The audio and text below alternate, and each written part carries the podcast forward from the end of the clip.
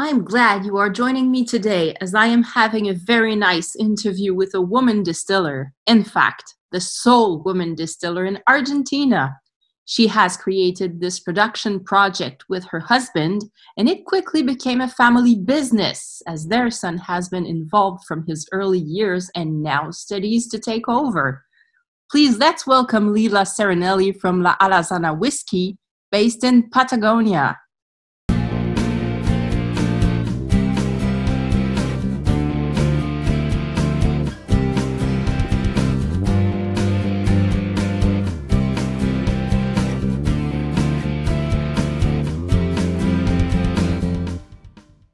We're going to explore a little bit together what it means to be doing single malt whiskey in Patagonia and having a distillery over there. But first, I think as an introduction, I would like you, Lila, to talk to us a little bit about how you came to love whiskey so much. Where does that come from? Okay, I think when people ask me that at the beginning, I I used to say I didn't know. But then I, I started thinking about it, and I really I realized that I started loving single malt whiskey when I was a young teenager. My dad used to travel a lot because of work, on account of his work. He loves single malt, and so he used to bring back fancy bottles of single malt with fancy cases and and um, and tins, and I used to love collecting them. So every bottle of whiskey he finished meant to say that I could keep the case and take it and put it on my shelf in my room. So I would always uh, hurry and pour him his whiskey after after dinner, and I think that this is what started connecting me with all the aromas and the moment, that relaxing moment of being in touch with all the all these all this. all this, um, well, the single malt in general, yeah. So you must have had a pretty extensive collection on your shelf. Yes, I did. I did, yes. And as well as serving your dad his whiskey, did you get to try some?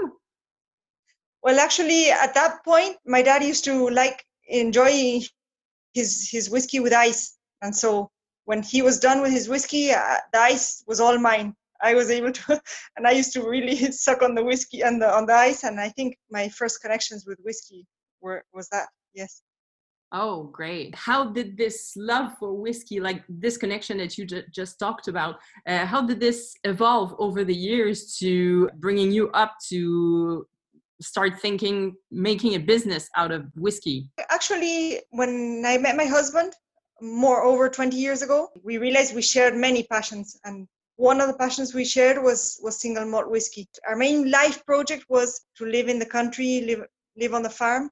And so that was when we also projected, and we looked all over Patagonia, seeking out a, a place to live and, and, and settle and start a, a production project.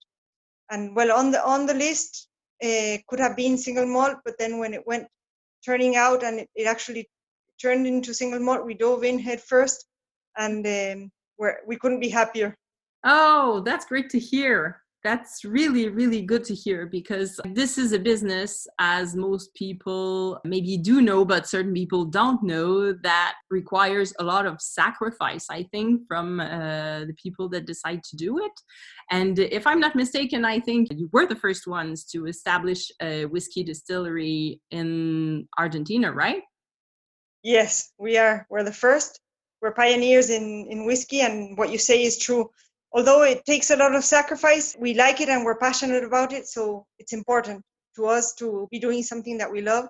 I mean, it's it's our, our everyday life is just getting up in the morning and starting up the the burners and um, just start making whiskey. That's that's our everyday life. But a lot of people don't know or don't understand that they have to. One has to give up many other things if you really want to dedicate your life to. Make single malt. I think it really is a a way of life, right? Exactly. Yes, it's a way of life. And so I know that in the beginning you had this idea, I think, and you had to do some research, I imagine, about the equipment that you wanted to use and how you were going to be able to get to the uh, the result that you were having in your head. Like, what kind of whiskey do I want to be making? And uh, it has a lot to do with the equipment that you are using. So did you have to do a lot of research for that? And from the beginning, did you have a pretty clear idea of what you wanted the spirit to taste like? Well, what we knew was we liked Scottish-style single malt. So what we did was go to Scotland. Some of the whiskies that we liked the most, the ones that we liked most were very light, light distillates, very light whiskies. So we we built our stills based upon those those whiskies. Our stills are have very tall necks and long line arms. So that gives us a lot of contact with the copper and a lot of uh, reflux, which gives us a very light spirit. And uh, well, very fruity, very, very floral and very light. Yeah, and I must say I have the uh, opportunity to taste two of them, one which is a classic one and the other one, the Haidd Merlys, which is the peated one. I found that like for five-year-old whiskeys, they're amazing. If they would have been part of a blind tasting, surely I would have thought like, they're about ten to twelve years old and not just five. Wow. Yeah. Well, that's, that's very, we were very happy with the reviews uh, we got from, from you and your whiskey club from Quebec, because we know that you're very experienced whiskey tasters. And uh, that, that's, we, that made us very happy uh, because we, we realized that, I mean, there are things that you, that make you see that we're doing things right. We yeah. analyze all of our, of our spirit and our whiskeys also. Our mature spirit, mostly our spirit, but also sometimes a mature spirit if we want to know how our, a, a special set of casks is coming along. But we do all our analysis in uh, in laboratories in Scotland, and oh. uh, well, they're, um, so they're they're giving us a, a, a feedback on chemical analysis and a sensory analysis on our whiskey. Okay. But it's not the same, because the final consumer is is the person who who tries the whiskey and says, mm, "I like it. I I'd buy it again. I'd try it again." And so that's one of the most re- rewarding things for us, is when people come back and buy it again. Ah, of course. And would you take us through the range of whiskeys that you are making at the moment, please? So mainly we are making two main uh, flagship whiskeys are our classic and our Haidd Merlys. So our classic whiskey is just a, is a standard malt that's matured in ex-bourbon and ex-sherry casks. And then our Haidd Merlys is a peated whiskey. The, this whiskey, we, we're maturing it in ex-bourbon casks, and also we have a Chardonnay cask finish, which is the one that you tried in Quebec. And then we have a special, a few other special uh, whiskeys. We have a, a, a cognac cask, and uh, we have a, an organic whiskey. And then we have our one hundred percent Patagonia barley, barley grown in Patagonia and malted by us. Yeah. So one hundred percent farm to bottle. Farm to bottle. Great. Yes. And how long have you been adopting that process? Because I knew that you use you previously were using malted barley that came from Scotland. Yes, when we first started distilling, we found that all the the barley that's grown in Argentina is is either for for beer or mm-hmm. for feed, and so the whiskey varieties were unavailable. So we started importing our our malt directly from United Kingdom, and um, then we were able to, to get a hold of a couple of seed, seed varieties for whiskey. And that's when we started uh, seeding them ourselves and, and growing them ourselves. So we're hoping to be able to use one hundred percent Patagonia barley for as of maybe next year. We're, we haven't covered it totally because uh, right now our, our bottleneck is, is our malting. Our malting equipment is still small, but we're scaling it up right at the moment as we speak. We're we're scaling it up, and hopefully by the end of the year, we'll already be, be able to grow one hundred percent of our own barley and malt all of it.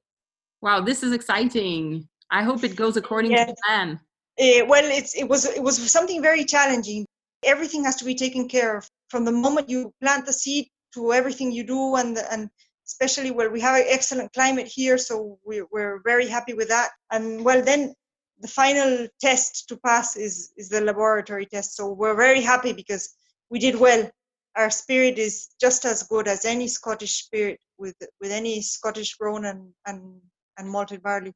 So we're very happy about that, yes. And that's very good to hear. And I'd like to go back on one thing that you just said. You talked about climate. Surely the climate must affect how the spirit is going to mature.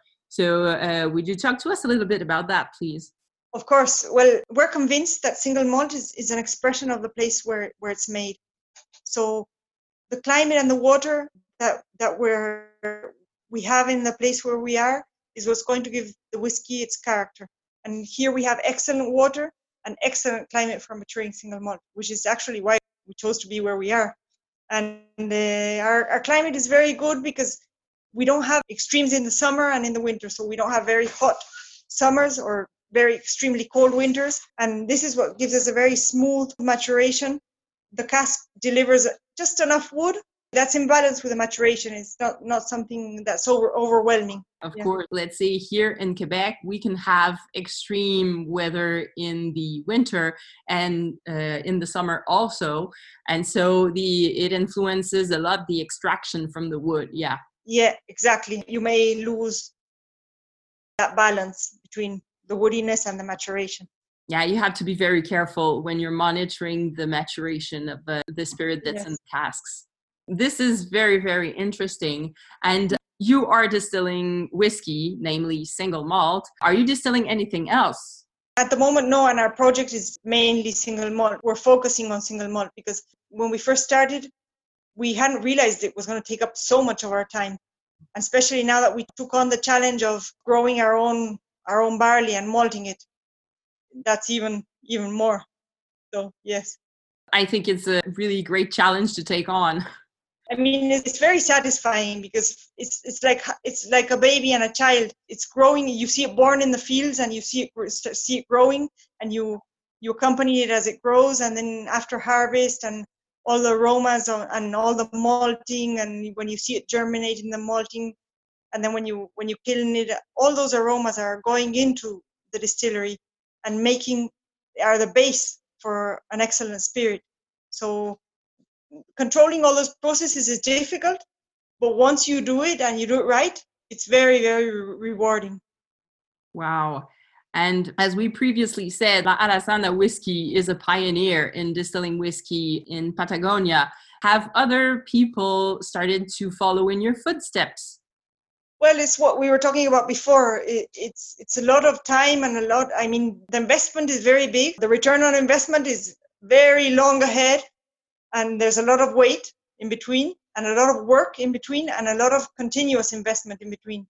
So it's very difficult.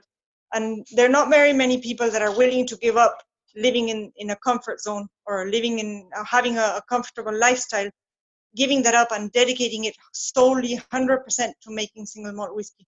So we have inspired a lot of people, but not enough yet. Hopefully um, soon. People, I mean, we, there are some distilleries that are starting as hobbyists or a very small scale production, not commercially. But hopefully soon there will be other big distilleries that will be producing single malt commercially. Yeah. So people are starting maybe to experiment a little bit. And if they get to results that they like, uh, we can expect that maybe they go on the market with it, right? Mm. Yeah, it's difficult. It's what, what we were saying. I mean, they have to be willing to to give up their lifestyle and dedicate it to, to making single malt. It's not easy. Or another way to be putting it would be like they're not actually giving up something, but they're adopting a a new way of life that's going to bring them somewhere else. uh, yeah. But um, in terms of uh, experiment, like the thing you said just brought me to think about something else, because you said like people are starting maybe to distill as a hobby. And uh, so they're doing some kinds of experiment uh, because like they're trying themselves at distilling. But for you already doing things commercially, are you still experimenting with blending or with many, many different casks? Are you trying to bring something Something else, something new, something out of the ordinary, I would say? Well, I think some of the things like the, like you tried our Chardonnay cask finish. This was a, you wanted to call it an experiment, you could. Okay. But the truth is that we can't afford to experiment too much because mm. experiments are very long-term and very costly. Yeah. So yeah, uh, a barrel is very, it's worth a lot of money and it's not, not worth experimenting too much because it has a long wait. So we're, we're going always along the safe side and taking very good care to, to do exactly all the steps in the process, very, very controlled. And well, this is one of the reasons why also we decided that somebody in the family had to do a, a career in, in distilling. So I was voted. Oh.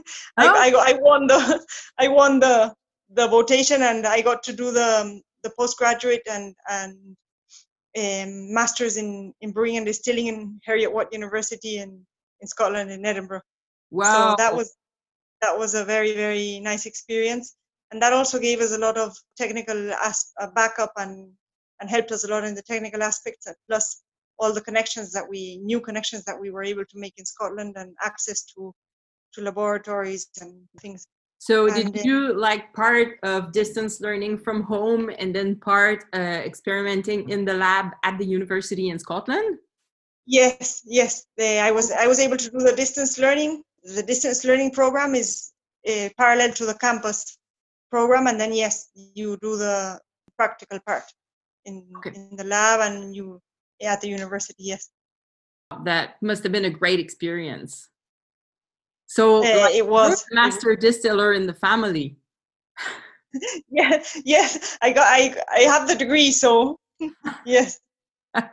And well, this brings me to another good question. We just talked about the training that you underwent going to Scotland and doing it a little bit also uh, with distance learning. And uh, so you're you're one of the main characters in your business. What does it mean for you to be a woman in this industry? And how like how do you feel about that? And how do you live the state that it puts you into? You're the only woman distilling in Argentina right now also. Yeah, well, that, I, that's a good question, because some people ask me that. And the truth is, I, I'll be totally honest with you. I grew up in a in a big family. We were we were four siblings, two girls, two boys. And I was born in Patagonia. I grew up in Patagonia. Plenty of space to run around, play in. And we ran all over the place. And there was actually no difference in my family. Whether you were a boy or a girl, you still had to do the same chores. You had to do the same. I mean, if, if you did something bad, it was the same punishment. I mean, everything was the same. Okay. So I think that um, my family, I was very lucky because um, they weren't sexist. I mean, there wasn't any limit as, a, as any limitations to what you could do, whether you were a boy or a girl. You, you could do anything you liked. And there, it wasn't, I mean, growing up was basically like that. So I actually, it never really crossed my head. And so, well, uh, I think that I never really wondered about it. Yeah. So yeah. It doesn't cross my mind actually. Yeah. It, it was just very natural, right? Exactly. Yes, exactly. So yeah, people ask me that. And I just think, I realize also that now, now that I'm in the industry and everything, I realize that there are many women in the industry. So I don't feel alone either. Okay, okay. Yeah, and I, I think that uh, in general, people tend to think that there are a lot less women in the industry than there actually are, you know? Mm, yeah, and it's it's funny because, I mean, sensory-wise, women are much more, I mean, physiologically, women are much more capable of perceiving aromas than men. Yeah, Just yeah. Physio- so actually... there should be more women in the industry. Well, uh, we'd like that very much, but no doubt that it's going to continue to evolve in the right way uh, in the coming years. Yeah. Um, yeah, I think so. I think it's uh, yeah, I think it's just a question of cap- capabilities. I mean, whether you're a, a man or a woman, you can be capable of some things and capable of, of others. But I think it's just for me, it's mainly because of the way I grew up that I never. It never crossed my mind whether you were a boy or a girl. Didn't didn't make a difference. Yeah. Yeah. And now that you have this family business that you run, I imagine that uh, you and your husband complete yourselves, and with your son also. Yes. Yes. You you actually met our son on the, our tasting that we did. Yeah. We're, we're very happy because we actually we complement each other very well. And um, my husband is a very he's very hands-on. And I mean, I'm all, I love theory and I love reading and I love, I love learning, but he's those kinds of people that can grasp an idea and just bring it down to earth and make it happen. So it's the perfect combination. Yeah. Oh, that's great. Yeah. So he brings the uh, the idea down, and you work together to make it happen. And where does your son fit into that picture? Well, he's he's everywhere. Yeah, he really enjoys it, and he's very passionate about it. And he's actually he's actually studying now, doing a, a career in distilling. So when we first started with the distillery, he was just a baby, and we didn't pressure him into following our steps.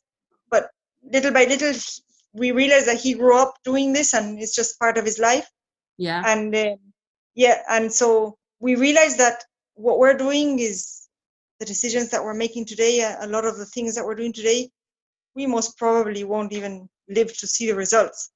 And we're very happy that he will, and he's helping us make those decisions also. So we know that uh, our distillery is in good hands, which is it's very important for us, because our day-to-day chores and our day-to-day work is worth twice as much as it would be if we didn't have that. Yeah, of course, of course. And I think for you, just seeing all the energy and the resources that you've put into this business, seeing the possibility of it being carried like uh, further down that path, and uh, like surviving you through him and still continuing to evolve, this perspective must just be the nicest one. Yes, it is. It's. I mean, one visits distilleries in Scotland that are hundreds of years old, and if, if you're doing something like this, you know that it's a it's a process that's that's going to take more than hundreds of years. So it's very nice to to see that it's going to continue. Ah, that's great. There was one thing that I wanted to ask you about the distillation, and uh, I didn't up to now. When you do your distillation, do you double distill or triple distill or something in between? No, it's just a double distill. Our our, yeah. our process is very similar to the to the classic Scottish style whiskey, single malt style, okay. made in Patagonia, of course. Of and we course. have so we have a, wa- a wash still, which is for our first distillation, and then we do a second distillation in our spirit still. Are both stills the same in terms no, of capacity? The spirit still has has uh, like the, the onion shaped ball, yeah, and uh, that's what gives it more contact with with the spirit, and it gives us a very light distillate. Yeah. Okay. Wow. Um, Lila, thank you so much for your time. It was a pleasure having you. It was a, it was a pleasure for being on your on your program, and I'm very very happy that you you enjoyed our whiskey so much. Yeah, and I hope we can get more over uh, to the province of Quebec, and that uh, more people can get to enjoy it as well. Oh, we're working on it. We're working on it. That's very nice to hear. And when we can begin to travel again, like in the right conditions, I surely hope that I can uh, maybe make a visit. Yes, Patagonia is an incredible place to visit.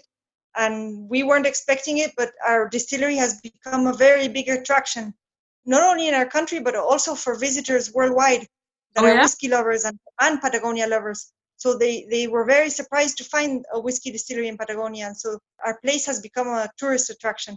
Right. And um, so, yeah, right now we're working on uh, our third war- warehouse where we're making it we're making it bigger than the, the first two. Okay. And we'll have a special place for tasting the whiskey straight out, straight from the casks. And so oh, we'll, it's good. It'll be like a, a warehouse experience.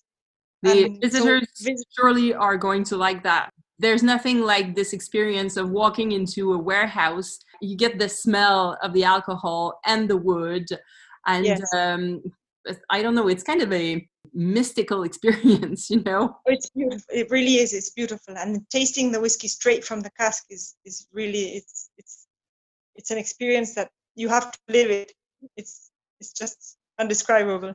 Yeah, it's just like a, the chance that you never thought that you would get. And then, wow, you're on the spot and you're doing it, you know, and when you're re- realizing it, it's like, whoa, okay, I'm actually like getting the chance to taste a whiskey that's like maybe four or five. Uh, and, you know, once you've built up a lot of stock, sometimes uh, eighteen, twenty years old and like, yes, and you yes. say well, like, that's a privilege. Yeah, well, that's what we're working on. I mean, we're, our, our our editions are very, very limited. We're not bottling very much of our whiskey at the moment. We're bottling very, very small editions, okay. which are still young for us. And we're we're looking to are actually, when you asked me if we were innovating or doing any experiments, actually our, our biggest, I mean, for us, our biggest challenge is more than innovation. Our biggest challenge is to have a mature standard that's no less than ten years. As time goes by, we're bottling we're bottling small editions to let the rest of the whiskey mature. And okay. So this uh, next year we'll be launching our ten-year-old. Oh, our first ten-year-old whiskey. Like this yes. will be a super great opportunity to celebrate. Yes, yes. So, so um, ten years and, and, uh, and more of working very, very hard. Exactly. Yes, yes. Wow. Okay. I, I wasn't expecting that. I, I, I was sure like you were approaching the ten years old, but I didn't expect that it would be so soon. Oh, good job. Good for you. I'm really happy okay. to hear about that. Yes. Thank you. Well, what I want to say is all the best for what's coming for you. Seriously. I really wish we get to meet in person at some point. I think we, I think we will at some point. Yes. I think we will. Hopefully. Hopefully, yeah. Uh, thank you so much for uh, sharing all of this with us and with the listeners, uh, Lila. It's been a true pleasure, really. Same for me. Same for me here. And uh, well, all our best wishes from here, from Patagonia, and to all the listeners also in, in Quebec and thank in Canada. Thank you. Let's keep in touch. Well, yeah, sure. We will. Bye-bye. Bye-bye.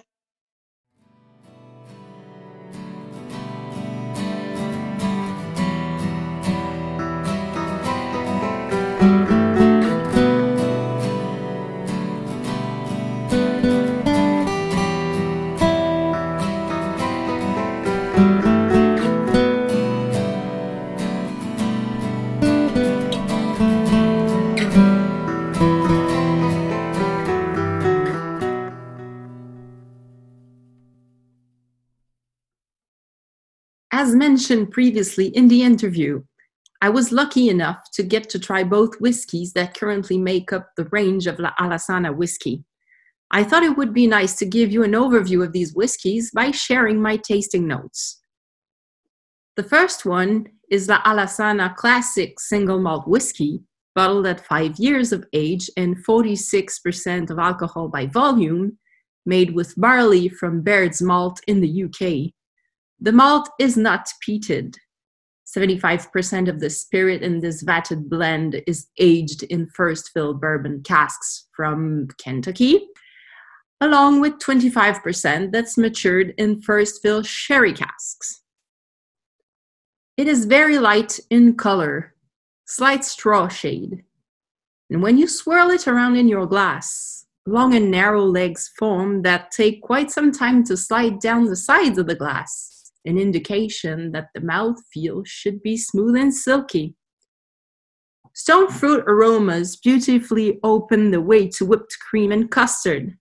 Then, walnut quickly follows with hints of vanilla, coconut, and very elegant white lily. Soft malted barley paves the way to vanilla, slight notes of white pepper and ginger, followed in due course by citrus fruit and caramel on the palate.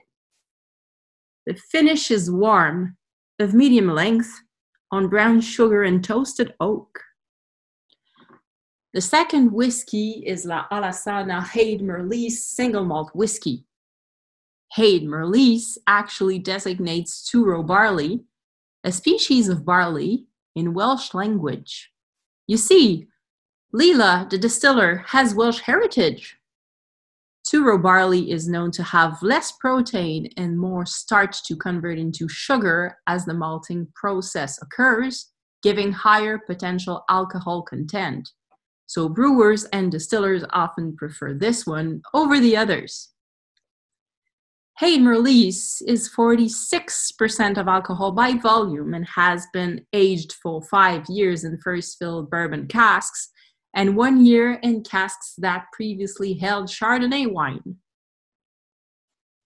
The whiskey is shimmering golden and has few short legs sliding down the sides of the glass, so I expect its mouthfeel to be a little bit more watery than for the classic one, which it actually was. The nose breathes in pineapple and mango, while letting off a slight earthy peated scent that mutates into burnt rubber, which fades quickly. Then, marzipan blooms out of the glass with a whiff of vanilla and again, a strong white lily aroma. The palette proves to be quite light, with subtle vanilla coming out at first, then light campfire smoke, toasted oak, walnut, and juicy tropical fruit. Here again, a medium finish, but on smoky vanilla this time. The balance in this whiskey is surprising for its young age. I find this product very promising.